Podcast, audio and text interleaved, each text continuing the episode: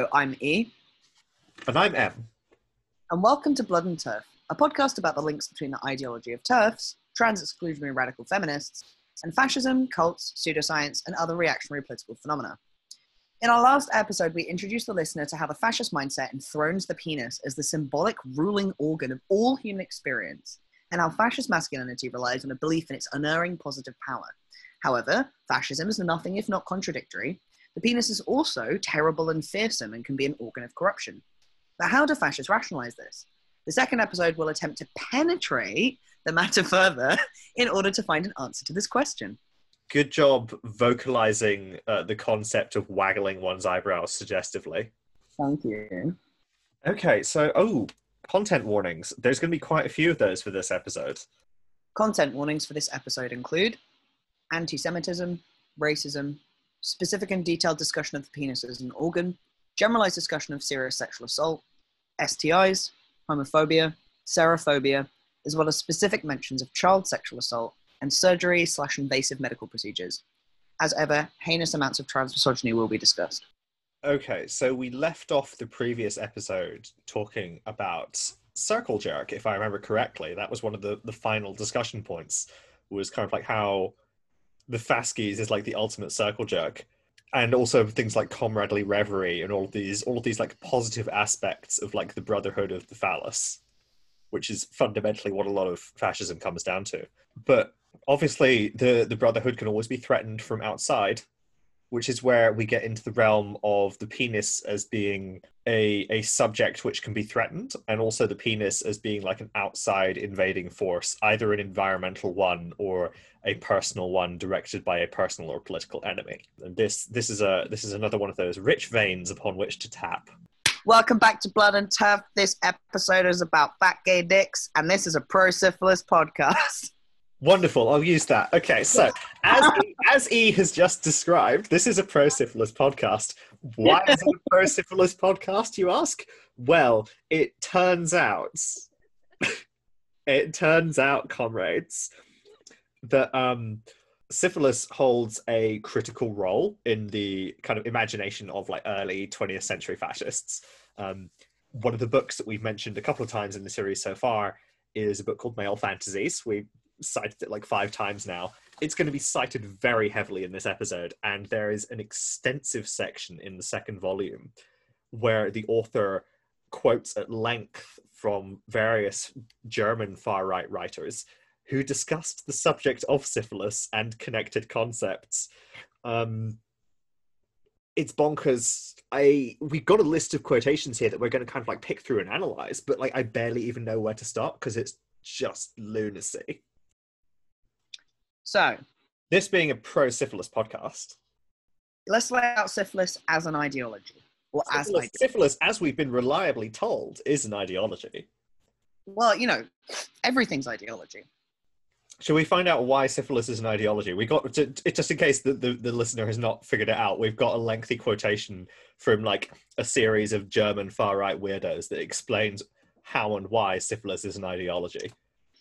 So we got a little quotation for you here, and basically it's about how it's it's it's from the Male Fantasies book, and the the general premise of Male Fantasies is that the author Klaus Theweleit has taken a lot of texts that were written by prominent German fascists and German like militarist reactionaries in the immediate post World War One period, and the a lot of the, the the book is concerned with analyzing these texts and like discerning what they tell us about the, the, the male soldier psyche. There's a significant section which is concerned specifically with how these men thought about syphilis, how they thought about it as like an environmental condition, how they thought about it in the bodies of women, how they thought about it in the bodies of soldiers. There's only two genders women and soldiers. You've forgotten the third gender. What's the third gender? Syphilis. Yes, syphilis. Syphilis, the third gender. Continuing on. Would you would you like to read the quote out now, please? So, in Spion- Spionage, Espionage, a collection edited by, oh shit, by Lettow-Vorbeck, Ferdinand Brack reports that at least 1,500 women from Lille and Roubaix were transported in this way to areas distant from the front and indefinitely interned. Brack takes evident pleasure in describing how the French mayors of individual small towns were forced to concede entry to the freight cars marked vegetables in which the women were transported. The cargo of vegetables which the local adjutant was forced to receive, not without a slight shudder of horror, was indeed a particularly rotten one, an avenging chorus. Strangely, the integration of this great female flood into the resident population proceeded more smoothly than expected. Thus, all enemy hopes of further gains by these means were dashed. On the syphilis front, at least, the German army could then claim a victory. And then later on, it goes back to this quote, these two quotes, which are Syphilis is not simply something one has, it is either a condition deliberately given or a function of enemy intelligence. As Hocquenghem quote writes, as Hocquenghem writes, syphilis is more than a microbe. It is also an ideology, an ideology in the sense in which Artaud uses the term in his analysis of the plague and its symptoms as an integral complex of obsessional ideas. The idea of syphilis encapsulates a compulsive fear of contagion, a hidden collaboration between microbes and the unconscious energies of the libido. So these quotes, the, the, the first little section of quote I read out speaks about how the fascists essentially grabbed a bunch of women who may or may not have had syphilis, uh, uh, you know, like bad, I don't know, bad, bad loose women. I'm using scare quotes, you can't see, um, and and literally shipped them in in literal freight cars uh, to to I guess you know as a form of germ warfare, but you know with actual non-consenting human beings, classic fascism, and attach this kind of germ warfare as the second section of quotes says, you know, between the unconscious energies of the libido, uh, rather than you know, rather than just straight germ warfare, which is um, just the microbes, I guess, which kind of makes sense because of the the kind of um, this fascination with syphilis as being like it says like more more than a microbe and, and this ideological kind of obsession on the germ warfare front, I think it is quite uh, quite interesting that they used them in this way. Purely purely going to having a little digression into military technicalities. A classic M time. Yeah, I, I sorry. no, no, don't apologize. It's good. It's good. So listeners of the show may not be aware, but people who know me more closely will be. I pay quite a lot of attention to a subject called arms control and, and that relates to like the regulation and the prevention of the use of like biological and chemical weapons and to a certain extent nuclear weapons. Um, and chemical weapons are used a lot more frequently than biological weapons because biological weapons are dangerous in a highly unpredictable manner. So actually they're not used that much anymore. But chemical weapons are used in are used quite frequently in a manner very similar to the the description that's given in the passages you just quoted where they're actually not particularly effective against the military components of a conflict.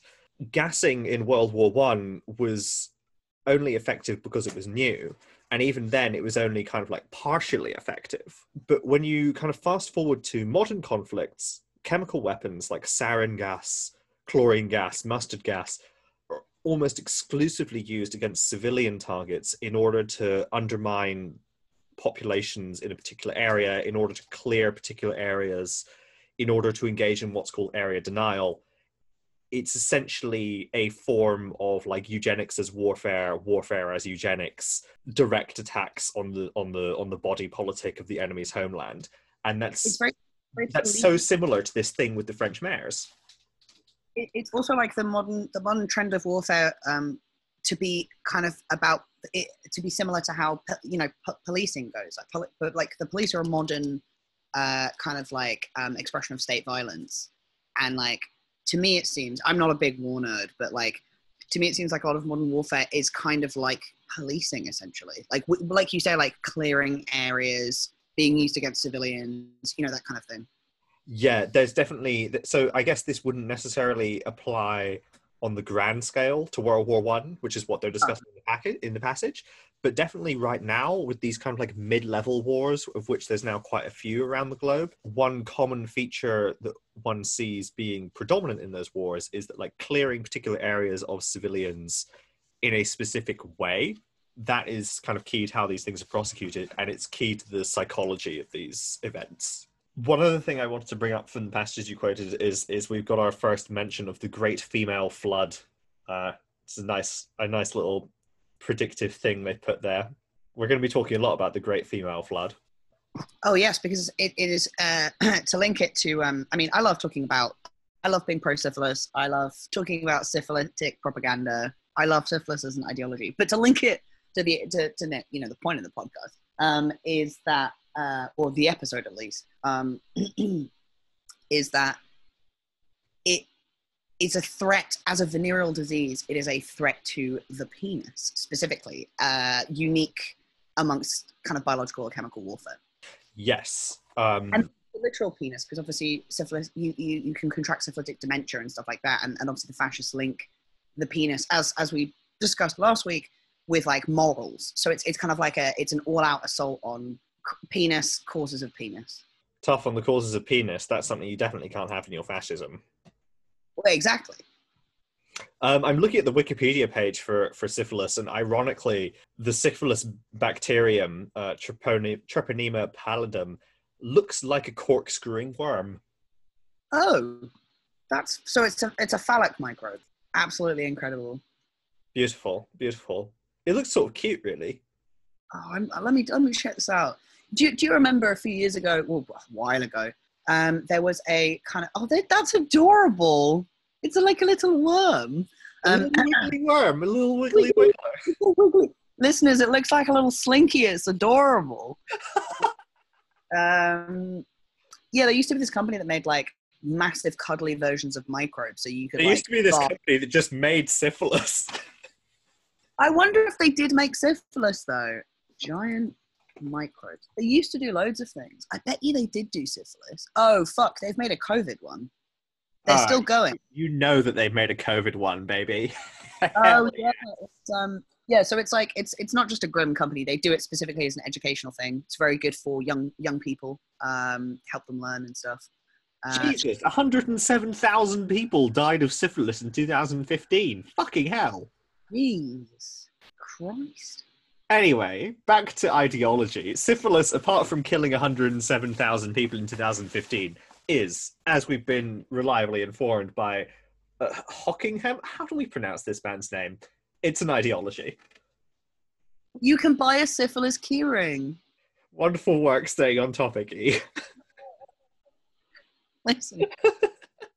While we were before we started recording this podcast, M noticed that in the last episode he spoke quite a lot, and uh, I have been given free reign to say any bullshit that comes into my head. And if the episode quality suffers as a result, I cannot be blamed. Is this victim blaming? Only time will tell. anyway, back to it. Ideology. It's Zizek time. Let's do it. Come on. I bet you Zizek has written on syphilis. He must have. He must have done. Interestingly enough, on the on the on the subject of the great female flood and and the threat and, and the threat to the penis, um, venereal is actually uh, archa- It's not used like this anymore, but in its archaic, uh, arguably correct use, um, venereal means relating to Venus, uh, which, as the astrology gays know, the symbol for Venus is, is the um, is the ring and cross symbol, which is is used as the symbol for um, for the female gender. So there's a, little, a fun little link there. Just as a little aside, I just googled it, and no, he doesn't appear to have written anything on on on syphilis. But there is a persistent rumor that he has it. Incredible. Um, I very much doubt this. I think I prefer the rumor that he's um, very fond of coke because I think that's much more realistic. Right. So, syphilis as an ideology, like this, this basically kind of like sums up the whole the whole fascist approach to syphilis and venereal diseases in general, and the negative consequences of sex, both for the soldier male and for the soldier society in general. Yeah, because these poor these poor women who are being shipped in on in, in as literal kind of chattel. The, the, the, the, the sex is bad from a fascist perspective, not just because of the fact that like some of them might have had syphilis, but also the fact that you know it's not productive sex. They're not people's wives. Yeah. So the reason why, so you know, obviously the the, the historical sourcing is a wee bit dodgy here, so we don't know who these specific uh, people who were in those specific train cars were, which is a, an interesting parallel to the Holocaust, to say the least. But I think it's reasonable to assume that basically, you know, they sent the military police around and they hoovered up various different sex workers who were kind of like in the, in the camp following of the German army and shoveled them onto trains. This was a, a you know very very common thing to be done by authoritarian military c- control apparatus in times of war because you know allegedly the presence of sex workers diminishes morale and discipline and all that stuff. So you have to kick them out. You can't have you can't have uh, women on board the ship basically. And then like the the connection that that there is between between these people and, and the soldiers is obviously that they're having sex. So the direct physical the direct physical thing that's happening is that the phallus is being plunged into something that's corrupted, and that act might corrupt the phallus. It might corrupt the soldier by giving him syphilis, and it would therefore cor- corrupt the collective phallus of the army.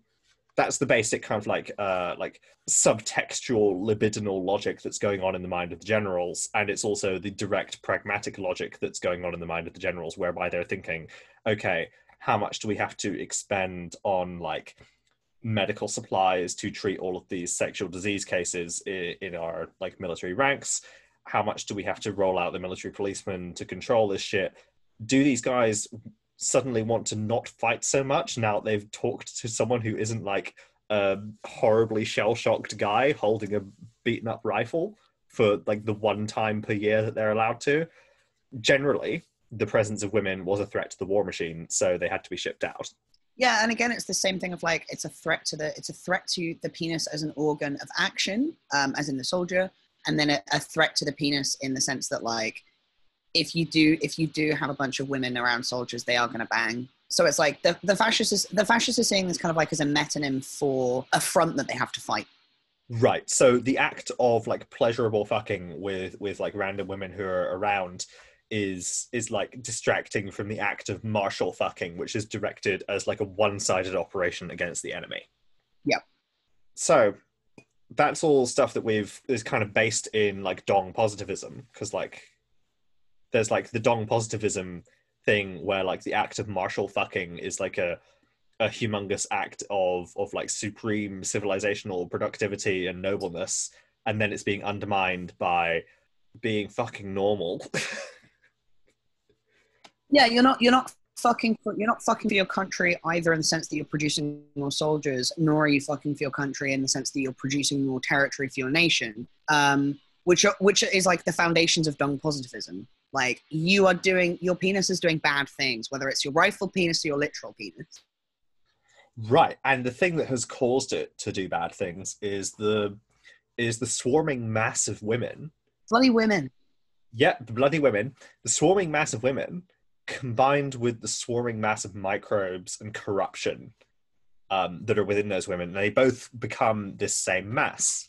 Uh, and Theweleit, who's the guy who wrote this male fantasies book, is very concerned with this with this subject of of the the mass, the negative mass, the corrupting mass, not to be confused with the masses, but nevertheless, this idea of there being kind of like a a mass body that libidinal energies might be poured into, but which they would either like reflect of or be corrupted by or be damaged by because there's something about the mass which is inherently destructive or which might divert those energies into a place that fascism can't bring itself to reconcile you say it's different from the masses, but is it really? Because some people characterize things like riots as, as, as, as having this almost libidinal energy, which obviously riots are like the worst thing for authoritarian regimes. They hate them.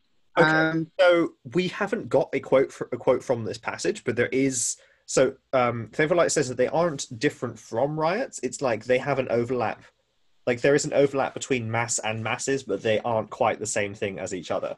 There, he, no. does, he does write about masses and demonstrations in the context of German post World War One soldiers basically having to put down the Spartacists, who were the who were the German kind of like communist revolutionaries and socialist revolutionaries in the in kind of like the period between 1917 and 1919. Yeah. Um, and there's a passage which I have neglected to put in the show notes where he describes a fascist officer like writing in his memoirs about like the sensation he felt when he ordered his men to fire into a crowd and suddenly this crowd kind of like melted away in this magical manner and all of the all of the power of the crowd had been dispelled by this one like fascist disgorging of lead. Well there's the, the, this quote that you've linked here i think also makes it makes the original point but also adds to this point as well where it says um, so from the same book uh, thus, the rebellious human mass gathering in the street is both an incarnation of all contagious diseases spawned by life producing desire, which I guess is where I was linking to riots. And then it says, and an incarnation of all the red masses, uh, red is capitalized, in which yes. the mass. Yeah. So that, that's communist masses. Yeah, yeah, exactly. So it's it's it's it's like I think I think that makes that point as well, right? And it says the embodiment both of pleasures that tempt and pleasures that are dead. This may explain the soldier male's fascination with the decaying mass, for it appears to have all the features of his own externalized interior. Its attraction is irresistible. Right. So the, the so the thing about the the mass, in the sense that Theweleit often refers to it, is that it's it's decaying and it's dead and it's it's disease risen. It's he often Yeah. describes it as being like, uh, or he often refers to other people's descriptions of like piles of dead corpses, uh, things like mounds of earth. Um, women who like where where some aspect of their body is is is dark or kind of like filled with lust but in a negative manner like there's there's a section where he's describing a, a jewish woman who has black hair that kind of thing Yeah. Uh, Gets very creepy very quickly. yeah it does like there's there's a lot of there's a lot of morbidity a lot of like uh phallic imagery mixed up with morbid imagery that kind of thing Yeah. Well, the, the, in in the later quote that you've also added, it, it, it has a very it has a lot of phallic imagery where there is a penis or gun penetrating like a decaying mass, where it says, "On the ground, a charred, blackish, encrusted mass. Can this be a human being?" I jabbed into it with the barrel of my gun, inexpressibly curious. There was a hiss, the outer skin ruptured, and my gun went deep inside. The lump seemed to move. My stomach heaved momentarily. The hideous stench of disease and de- decomposition sent me reeling backward, and I stumbled away. right and that's that's clearly a corpse um Yeah. and like the the soldier male has like penetrated this corpse in his act of going forward as the soldier Yeah, inexpressibly curious. Yeah, exactly. And it's it's it's revealed this this like bodily horror which he as an actual human being is unprepared for, but which reinforces this this kind of like political sensation of Yeah. of the penis going forward into into the like the horrid blob. Yeah, like a non-soldier male would not see a what they think is a corpse and jab it with something.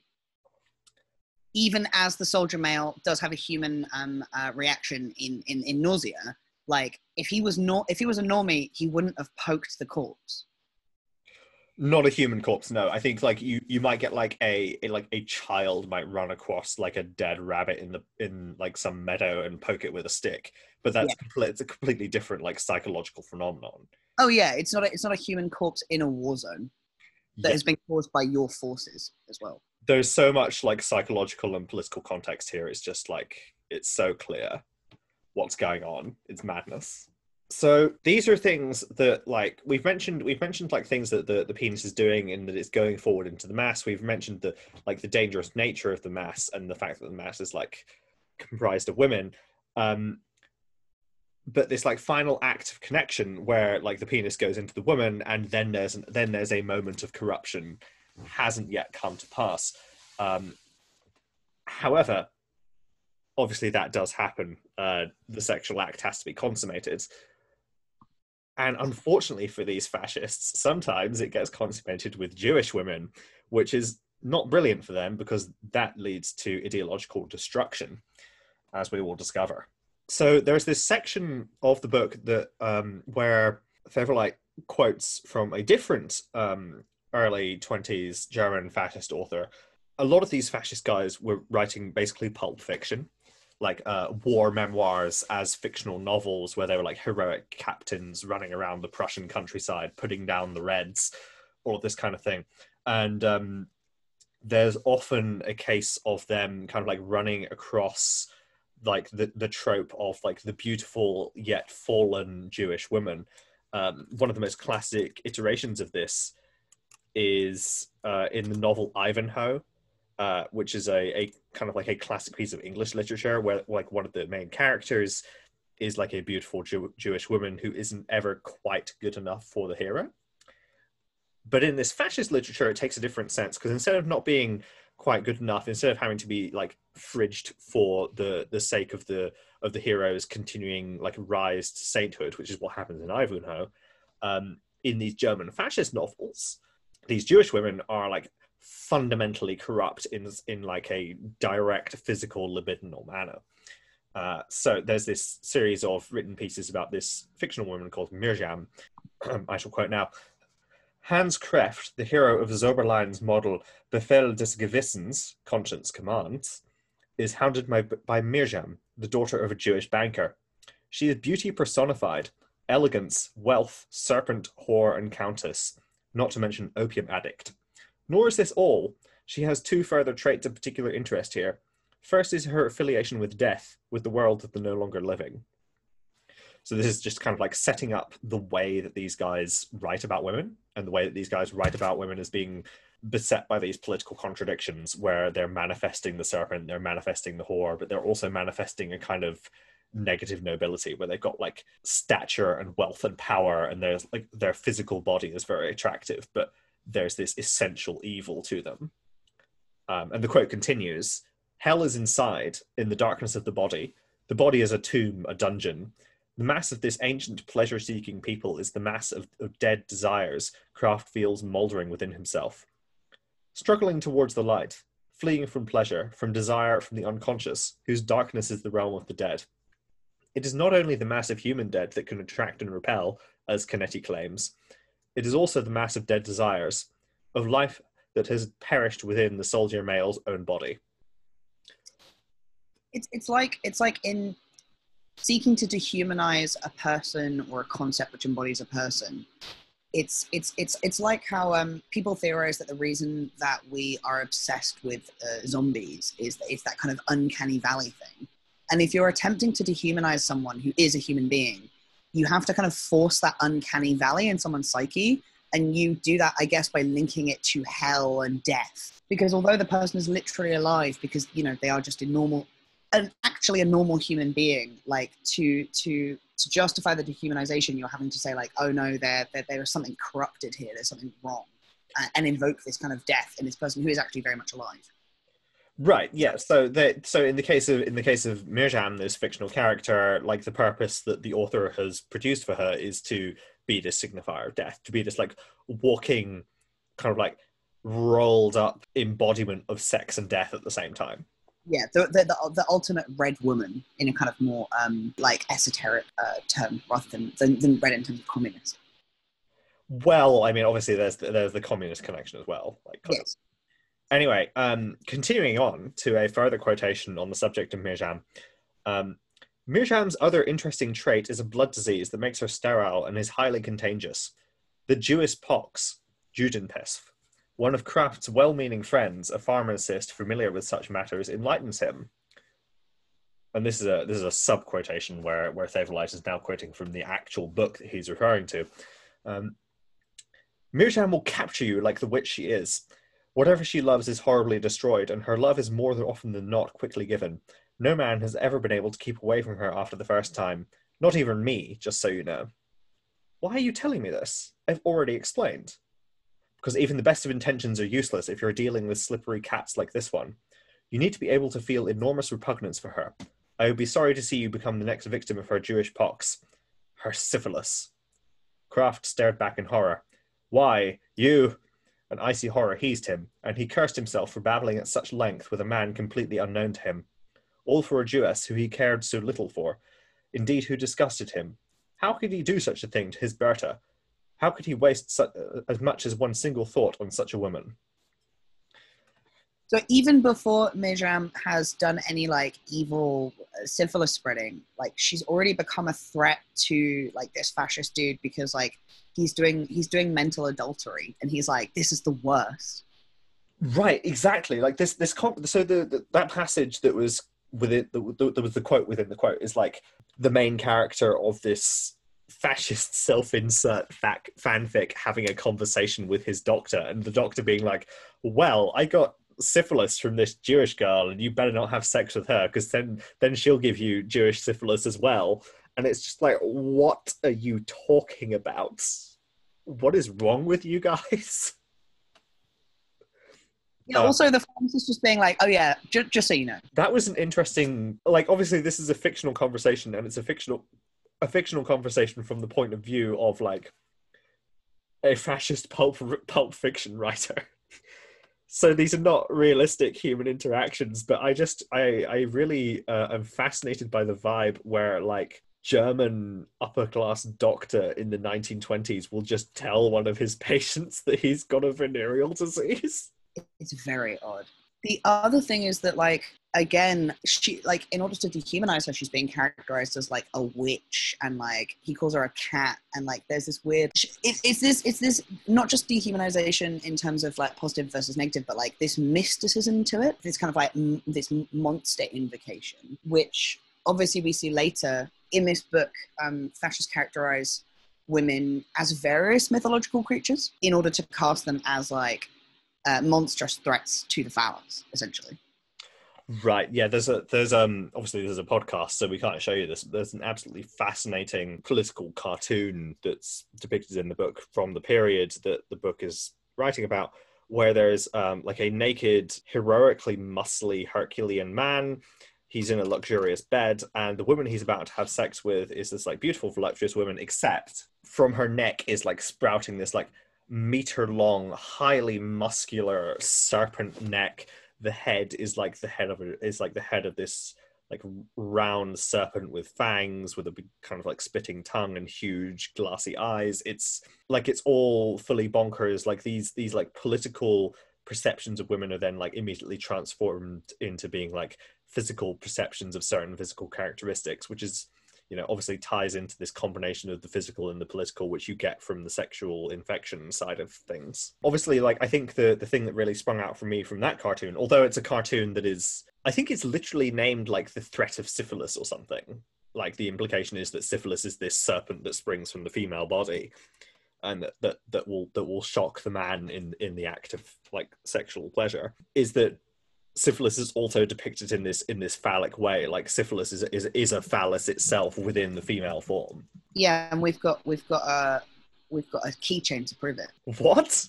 We were talking earlier about the company that makes like giant versions of the microbes because we were oh, commenting oh those keychains? I thought they were like cuddly toys. They also do them as cuddly toy keychains. Oh. Yeah. Oh that's even worse just like dangling your keys, but uh, instead of like having like some pink fairy dice, it's like a pink fairy syphilis microbe. God, imagine putting those in the bowl.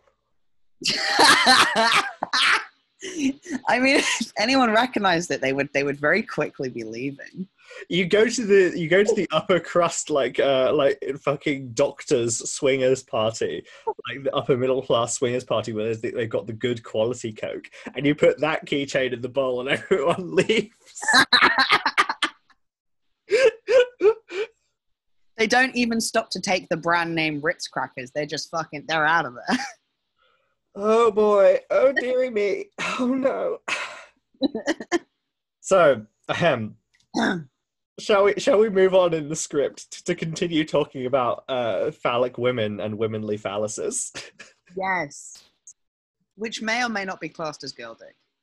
Like, Which may or may not be classed as girl dick, and like eh, eh, eh, to, to, I think specifically in this episode, we're actually not going to be talking too much about girl dick specifically.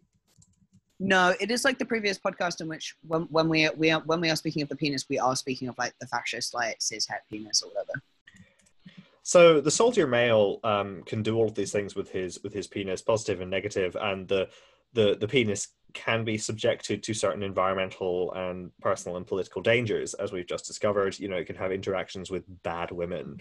It can have interactions with this negative, deathly mass. It can penetrate the mass. It can do all sorts of things to this like horrible syphilitic post-war machine blob of rot. But there is another kind of negative phallus that features in the fascist imagination and that's the phallus that comes in from outside. It's the the penetrating hostile phallus. Arguably to a certain extent it's also the queer phallus. And how can one talk about such things without talking about soy boys Ah, oh, yes. Soy boys, every fascist's fear. So when we were when we were speaking about this, we were we were theorizing that the reason that kind of like the the the, the soy boy in its modern terms, or I guess the male soldier who loses his capacity for soldiering in, in a kind of historical sense, is specifically terrifying to fascists because like you look in the mirror and you see one, right? Like um, that, that, they have their potential you, you have the potential to become them um, like the the massive um, of failure men uh, could include you if you're not careful. I guess similar to how they view syphilis. Pretty much, like syphilis can be syphilis can be a, a syphilis can be a way of living that you, that you achieve by bad life choices. But similarly, um, being a soy boy, being being the recipient of of, of like phallic penetration or phallic uh, uh, I guess phallic incapacity, like having an insufficient phallus, that can also, in the imagination of the fascist, be something that you choose to do. It's all about these individual choices that undermine you because you chose wrong because you're not enough of a man. Yeah, like they in, in the modern in the modern terms, they are like um, uh, NPCs, like from 4chan comics and stuff. Yeah, just just for for the context of our listeners, we're referring to the NPC meme.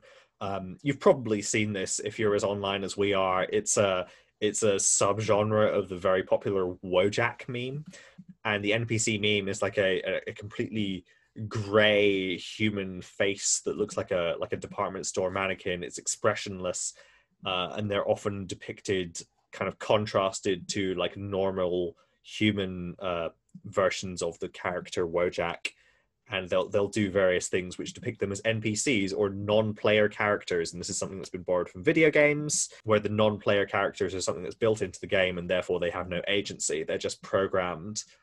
There is a whole kind of like meme that sprung up around this concept of the non-player character that that certain people in real life are NPCs because they don't have an internal monologue, and this was generated over a viral article that was based on a paper that claimed that certain a certain portion of the human population does not report themselves as having an internal monologue that they don't hear their own thoughts inside their head. And this generated this idea that became very popular on in like online far right circles particularly on websites like 4chan 8chan uh, certain sections of reddit certain sections of tumblr and twitter certain sections of discord that the people who don't hear this internal monologue are npcs and these NPCs are the political enemies of the player character, which is a modern kind of like Western pop culture updated version of the soldier male, except significantly less impressive.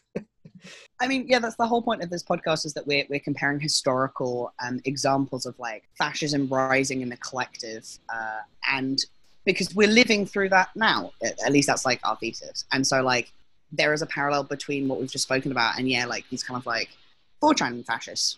Uh, the, the, the, the, the really terrible loser modern soldier male. And and their fear of npcs is like very similar in the sense that an npc is that same uncanny valley deadness to it. It's the dead mass again.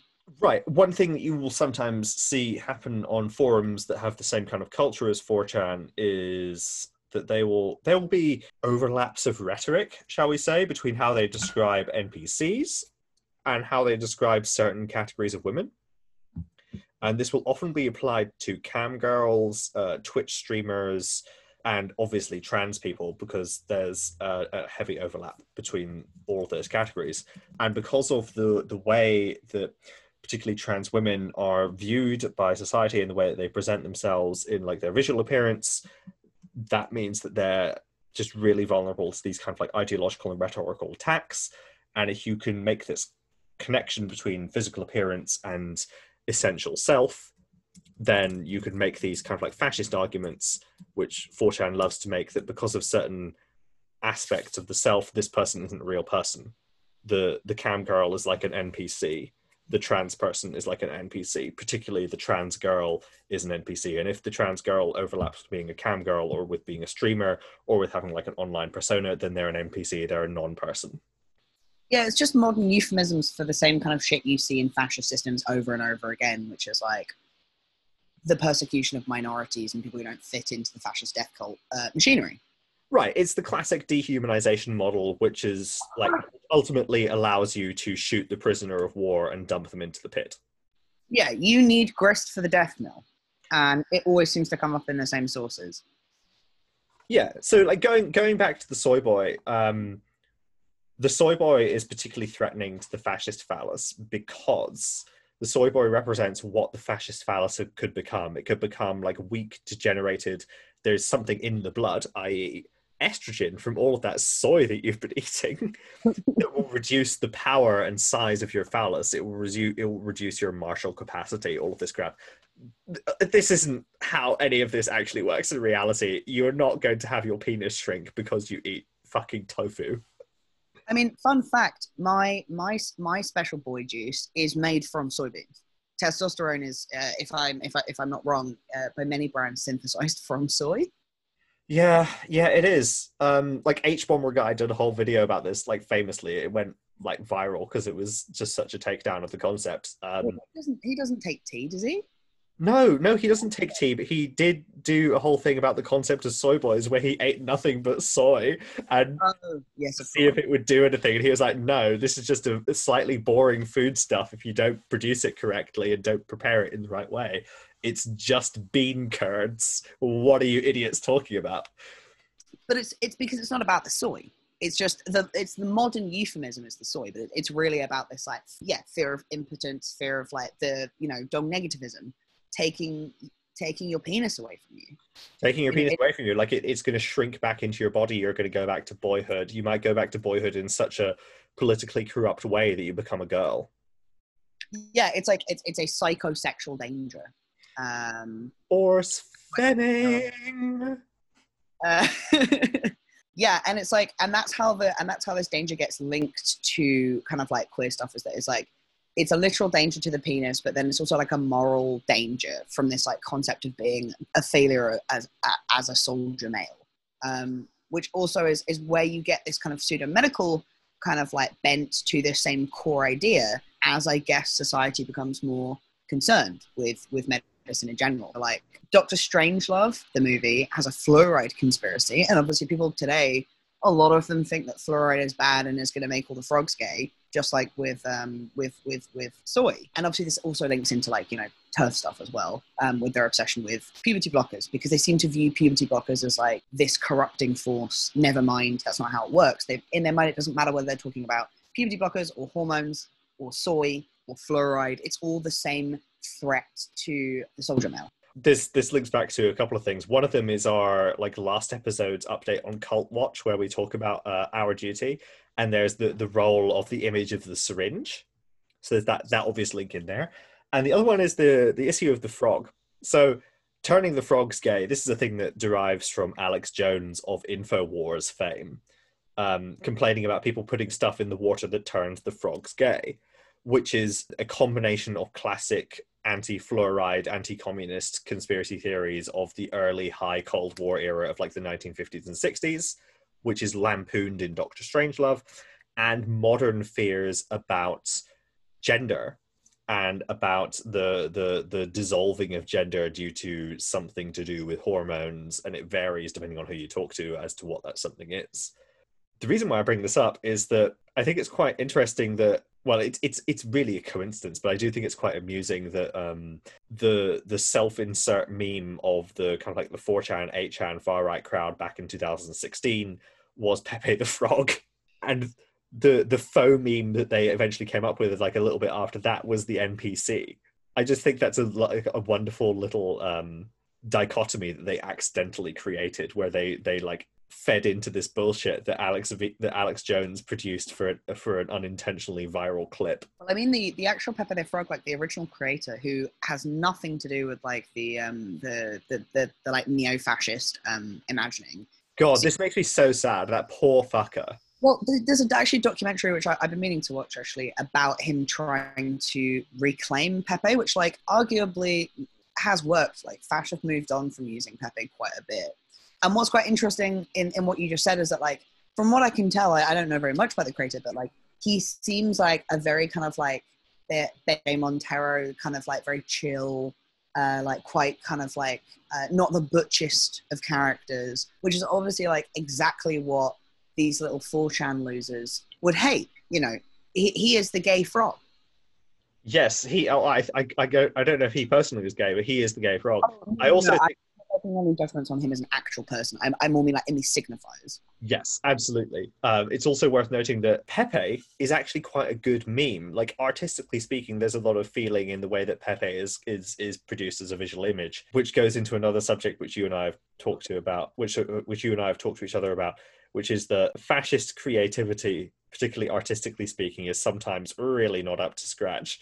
Um, which is something we'll, we'll maybe go into in another time. So th- th- there's this danger to the penis from the soy boy, and the soy boy is like this menacing horror because the the, the, the, the like the psychosexual danger is is generated by this potential for an abstract impotence, and that totally freaks them out. So there's this combination of there being like a a moral danger to the penis, but also there's like a literal danger because they do believe that the soy boy is real, that there are real soy boys out, out there, and specifically that these real soy boys have feminine characteristics.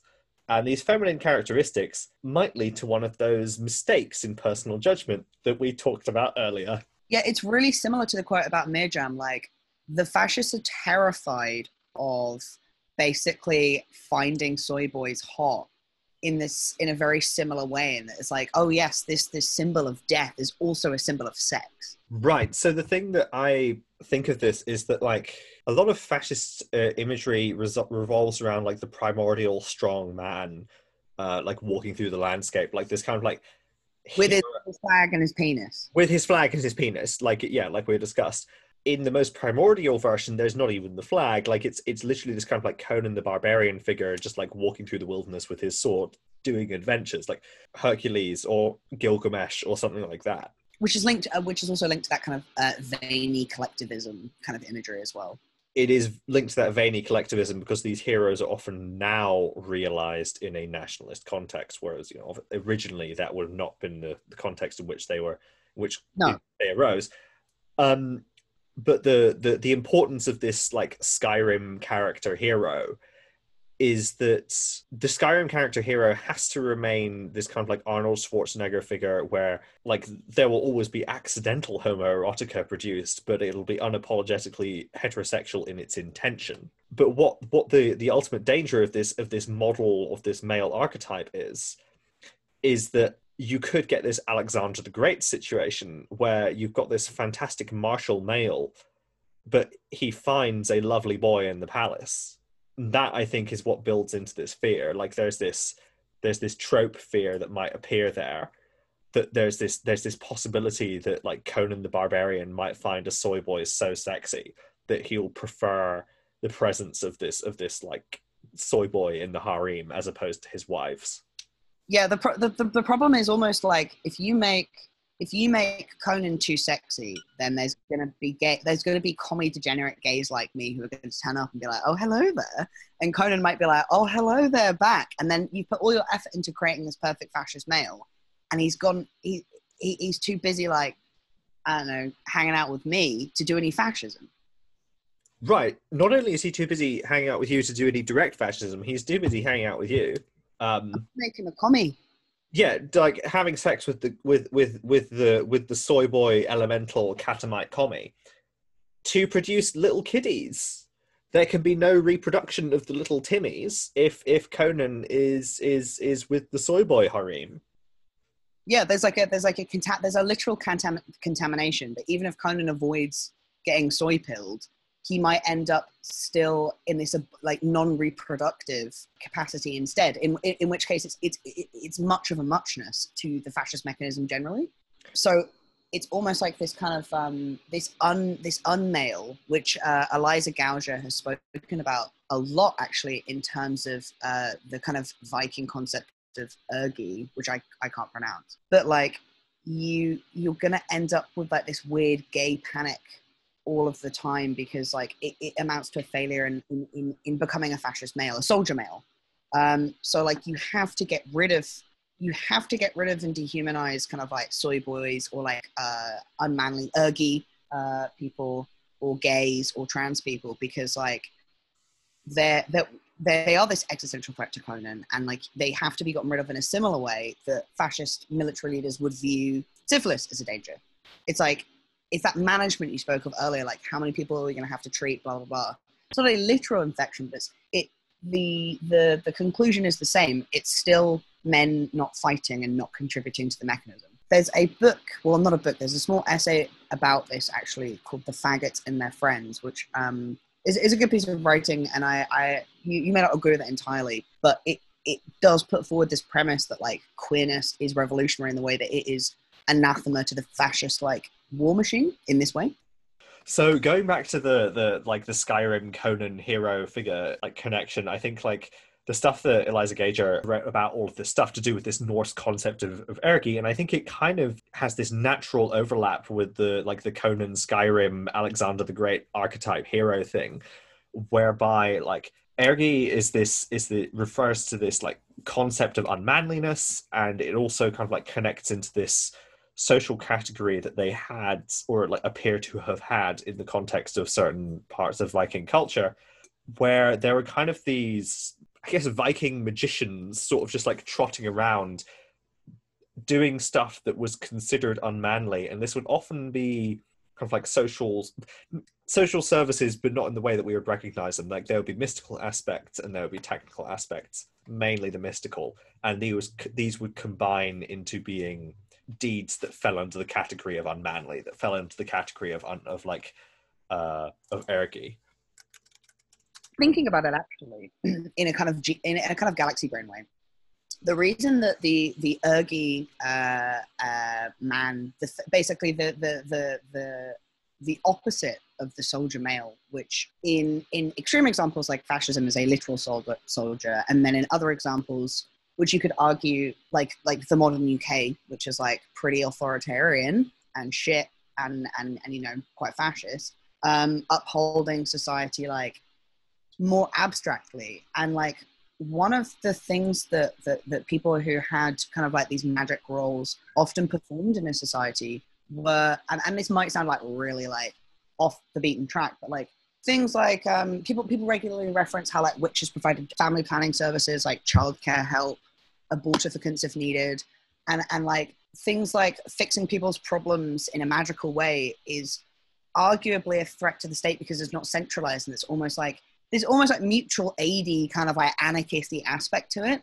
So it's like a threat in at multiple levels. Yeah, this stuff, this stuff that's con, that's like combined into the concept of of of like having ergi within oneself could never could never feature in the modern fascist imaginary of like a heroic culture yeah and the reason and, and, and it's like what that's one of the reasons i guess why it is so like um anathema to to the soldier male it's like not only are you not doing fighting because you're busy like being gay and like doing gay magic stuff but also like while you're doing that you are helping the community rather than like doing fascism. Just a failure all around. It's not productive in a fascist way and then in the case of the the literal queerness it's not productive in the kind of like familial unit as a component of the fascist state way either.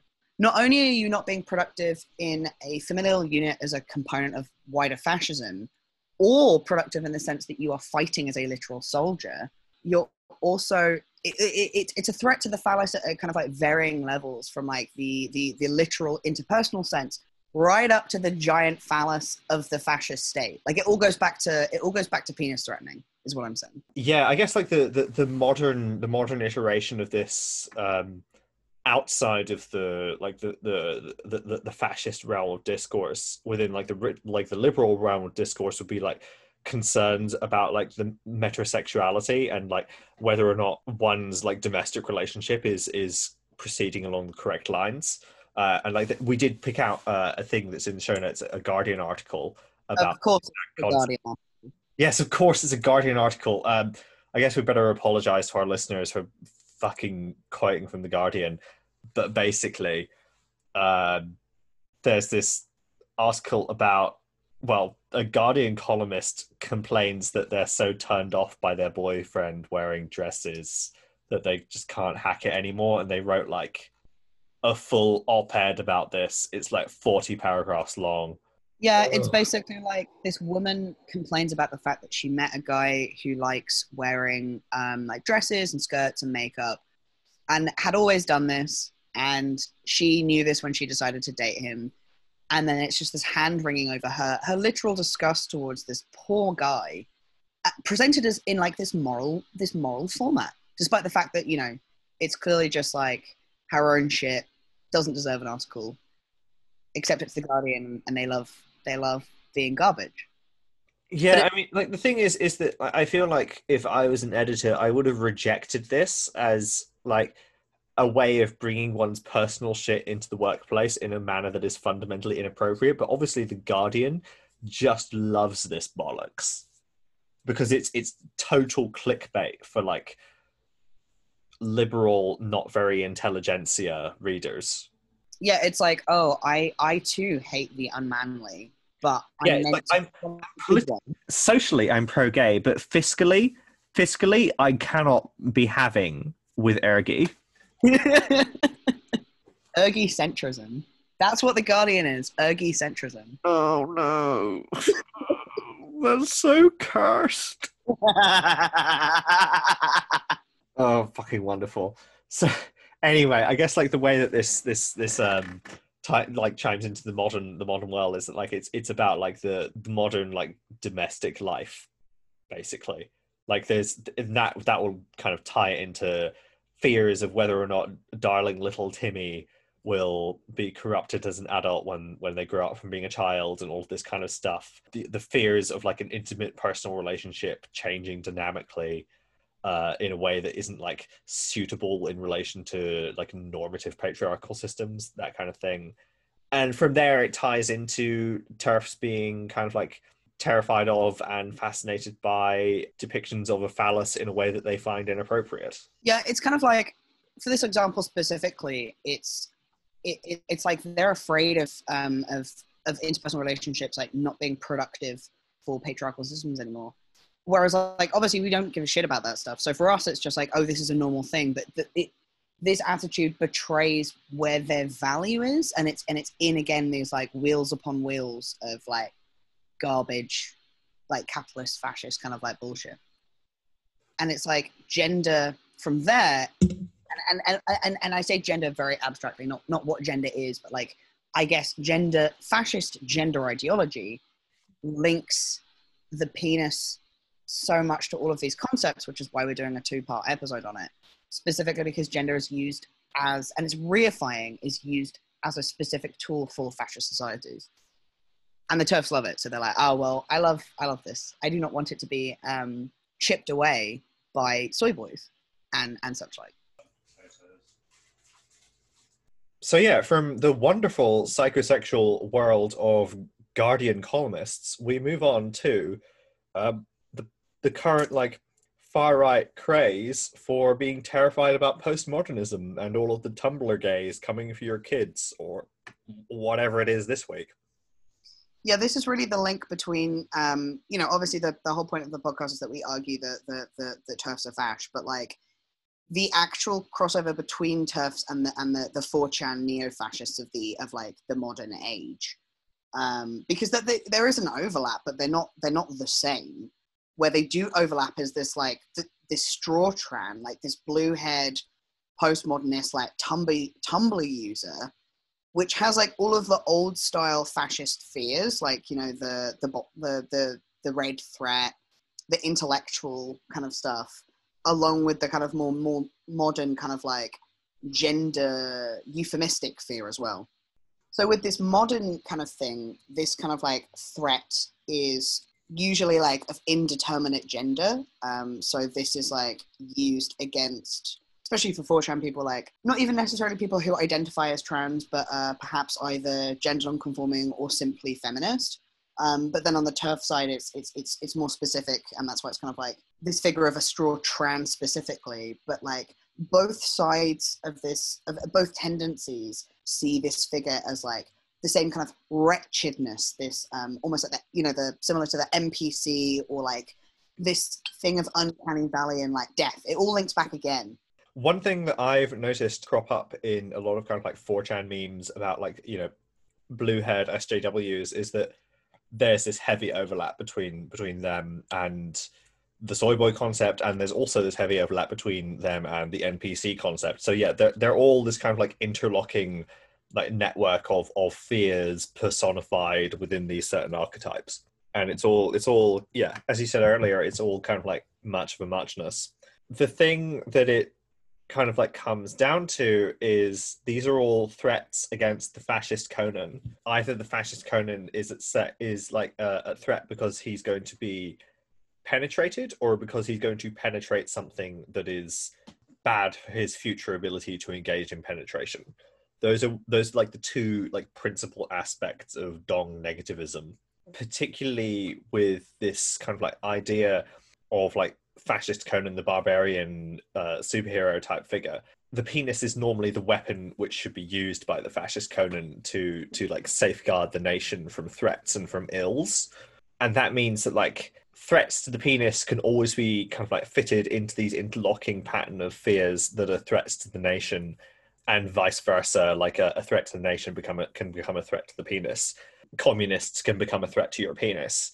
Uh, syphilis can become a communist plot fluoride in the water is like the new form of syphilis. It's being it's being done to you from from without, and if there's fluoride in the water, then perhaps our bombers won't be able to lift off in time. When you think about it, the nation is just a very large penis. Yeah, stunning insight there. Who who could have come up with that before?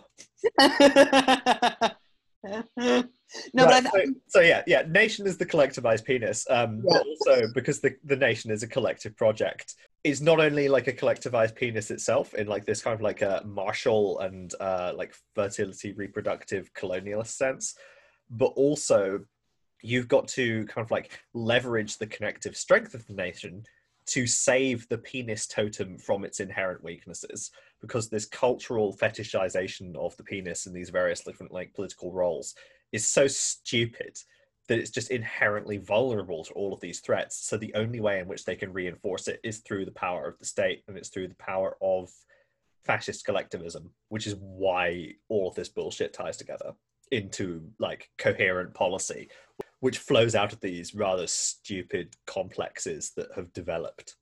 It's it goes back to our favorite, our main man, Umberto Eco, in which like, the penis is a focal point for these same anxieties about things that are both powerful and weak um, and and like this constant threat from without and within which only fascism can supply the solution for yeah it's like th- these these contradictions aren't even bugs. They like they become features. They become core elements of the rhetoric. They they become essential to creating the convincing psychological case for the fascist policy.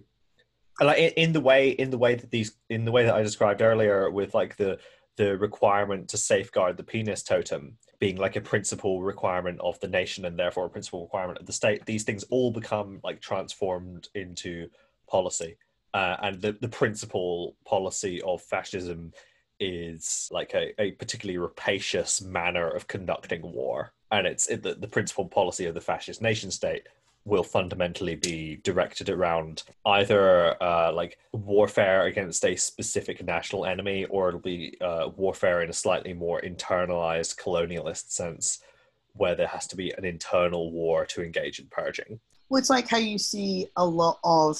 I'm going to refer to like the 4chan Reddit kind of like 8chan milieux, like just the the the neo fascists, the internet neo fascists. Like people who like ourselves who are, are very against all that sort of thing make a whole joke out about about like everyone being like gay and like panty fur and stuff like that because by that logic in order to combat all of these systems you have to basically fully embrace dong negativism like dong negativism is in this sense anti-fascist and that it like if you break that binary of, of uh, if you break this contradiction then then you you break apart this kind of like feature of fascism Right, you have to become uh, every snake on Medusa's head. Yeah. That's what Black Bloc is. Black Bloc, yeah, it's not. It's it's like the anti-fascies, fascies is fat gay panty dicks. Like beautiful, beautiful. I said I've solved it. I've cracked leftism. I'm fairly sure leftism had enough cracks in it already.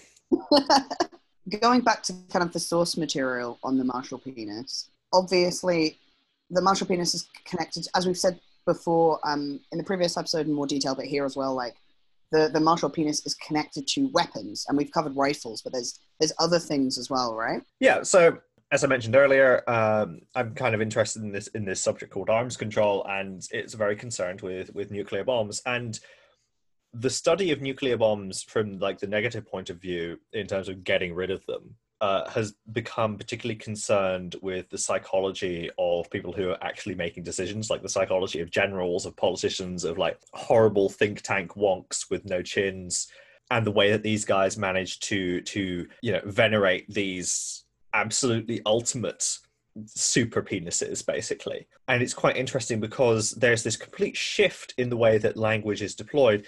In the way that it's deployed in the in the text which we were talking about earlier which they've like quotes the the phallus is talked about in this either like rather representative like uh, metaphorical manner or it's talked about in a in a direct manner in which there's like a, a sexual relation happening.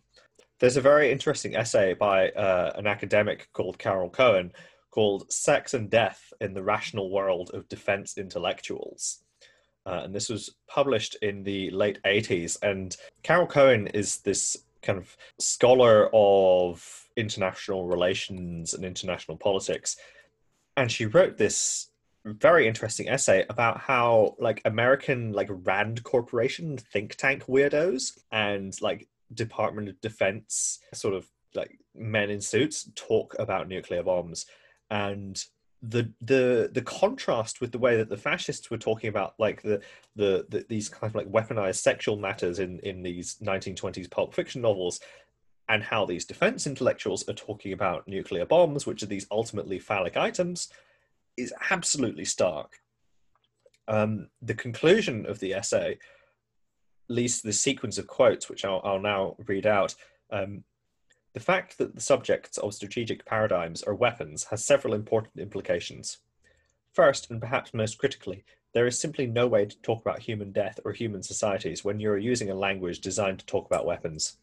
Human death is simply collateral damage, collateral to the real subject, which is the weapons themselves.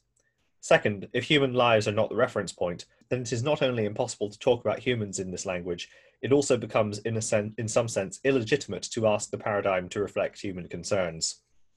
The discourse amongst the experts remains hermetically sealed. Cohn then continues Within a few weeks, what had once been remarkable became unnoticeable. As I learned to speak, my perspectives changed. I no longer stood outside the impermeable wall of techno strategic language, and, once inside, I could no longer see it. Speaking the language, I could no longer really hear it. Its definitions of the perimeters of reality became mine. Like the White Queen, I began to believe six impossible things before breakfast, not only because I consciously believed, for instance, that a surgically clean counterforce strike was really possible, but instead because some elaborate piece of doctrinal reasoning I used was already predicated on the possibility of those strikes, as well as on a host of other impossible things. And she then continues further As the pleasures deepen, so do the dangers. The activity of trying to outreason defense intellectuals in their own games gets you thinking inside their rules, tacitly accepting all the unspoken assumptions of their paradigms. You become the subject to the tyranny of concepts. Um, the reason why I wanted to quote this is I think that it's because it comes at this same kind of concept of these these huge phallic weapons being central to this entire subculture and defining everything about the language and culture in this in this subcultural group, which is defense intellectuals. It's a, a wonderful comparison to these first subcultures which we were analyzing, which is initially TERFs and then more kind of like classic martial fascists where the the weird complexes that erupt out of the the subculture's immediate kind of uh, predispositions and immediate preoccupations begin to create this self-replicating logic and that self-replicating logic becomes a political castle within the within which these kind of forces reside. And like the only purpose that that castle holds is to like keep all of its knights inside and to keep all of the peasants out. And occasionally they'll ride out and do some horrible havoc.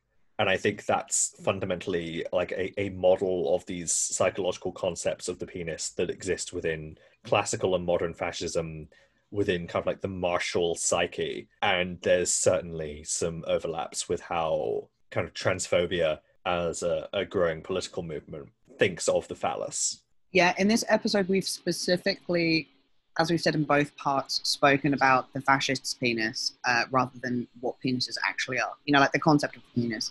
when we speak in further episodes, speak upon specifically fascist kind of like imaginings of actual trans people rather than kind of like trans people as part of this like boiling stew of like concepts that threaten the nation and are terrifying to the fascists. Like this will be this overlap will be explored in a lot more detail, but it's its own episode. We haven't completely finished with our study of the penis as a political organ. We'll probably return to it at some point in the future, but for now, this is the end of our two-part series on the, I guess, the fascist phallus specifically.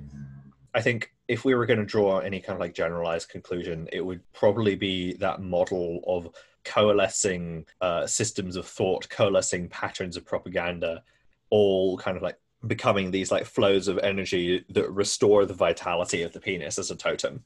That seems to be at the core of how fascists think about this stuff and how their political practice is derived from those thoughts. We hope you like this uh, two-part episode. We we it's an, it's the first time we're splitting things into parts, and so hopefully this is a, a format that people like because we have noticed that episodes getting longer and longer and we don't want to be you know a two hour long podcast. Um, so when we cover other kind of big concepts like this like other things to do with masculinity and you know other concepts we'll probably occasionally be doing multiple part episodes. So i hope this works. Our next episode will be about the subject of institutionalism and the way that particularly the trans exclusionary radical feminist side of the modern transphobia movement, interacts with public and civic institutions, uh, particularly legislative ones, uh, particularly certain aspects of the intellectual or academic community. This will probably tie into certain things that we've already covered in the show,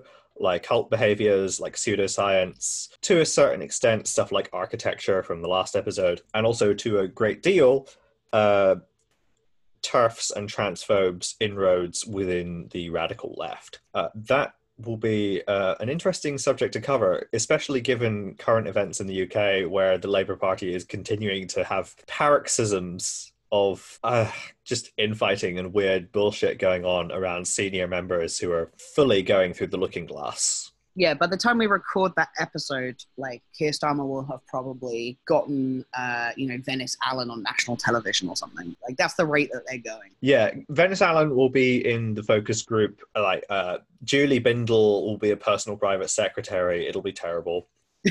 anyway, as with last episode, our music was by Molly Noise, who very kindly produced a couple of tracks for us. Uh, thank you for that one, Molly. We will link uh, her Twitter bio and her Bandcamp account in the show notes. And with that, uh, goodbye. We'll see you next episode.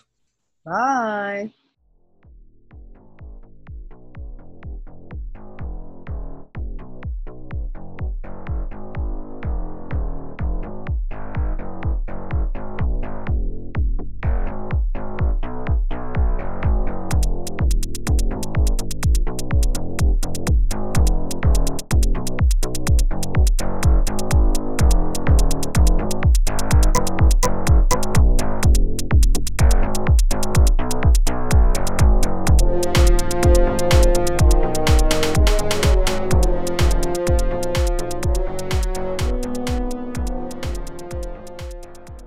Like in Dune with the worms. Wait, what happens to the worms in Dune? If you give the dunes, if you give the the worms in Dune water, they die. But they need water because they're a carbon-based life form. Uh, uh, not in not on Dune. What, uh, uh, what hydrates their tissues? Uh, worms. yeah, what, what hydrates their tissues? Worms. You know, that doesn't. But I can't remember. It's, I read it when I was like 13. I need to fucking. I need to ask about this. It's true. If you give the worms water, they die. Yes, well, I don't like it because because they're worms. You know, they've got muscles, they've got blood. All of that's got water in it. Right. Go to the Dune wiki Go to the article about sandworms. Control F, water. Uh, there's an entire section dedicated to water poisoning. Water poisoning. Water was fatal to a sandworm, even in small doses. Water that entered a sandworm's body would act as a catalyst to accelerate its metabolism to the point at which it became unstable and its vital biological functions failed. This was a violent and presumably painful death of the sandworm. It was occasionally necessary, however, since the byproduct of, of a sandworm water mixture was the highly toxic poison called the water of life, which the Reverend Mother has used on various occasions. So basically, if you feed the worm water, it blows up and you get mushrooms. So that implies that it's not that they can't have water, but it's more like their homeostasis around hydration is too sensitive. Yes. I'm going to have to edit all this out.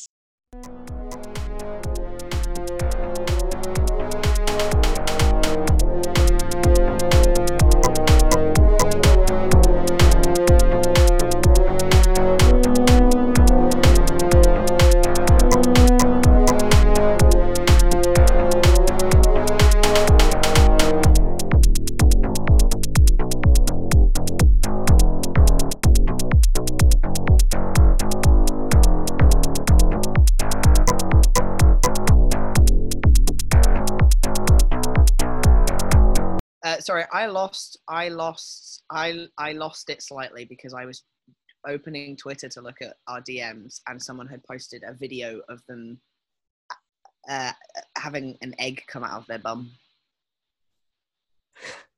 Cool. which That's... I, I wasn't expecting. You know, yeah, I wasn't. I wasn't expecting that. yes! Our first horrendously pornographic hate mail. Wait, no, it wasn't to our Twitter. It was to it was to my it was my Twitter, but I was looking at our like our as in our a conversation between us, our DMs, not the DMs of our. Twitter. Oh. Oh, that's so disappointing. It would have been so thematic. I know that would have been very very good. Um, but no, we're not being sent egg porn. That would be very funny, but we're not being sent egg porn. I don't Uh, feel like I don't feel like they have the sim like the the imagination of symbolism to pull off that kind of thing. I don't think that they would they would like hmm, let's I don't think they would do the connection of like hmm, okay what do we really need to do to to to like deliver like a highly Freudian riposte to these these evil women hating TRAs. Yeah. Also, like some of them are anti porn, so they wouldn't send egg. They wouldn't send egg. You know. You wouldn't send egg to a policeman.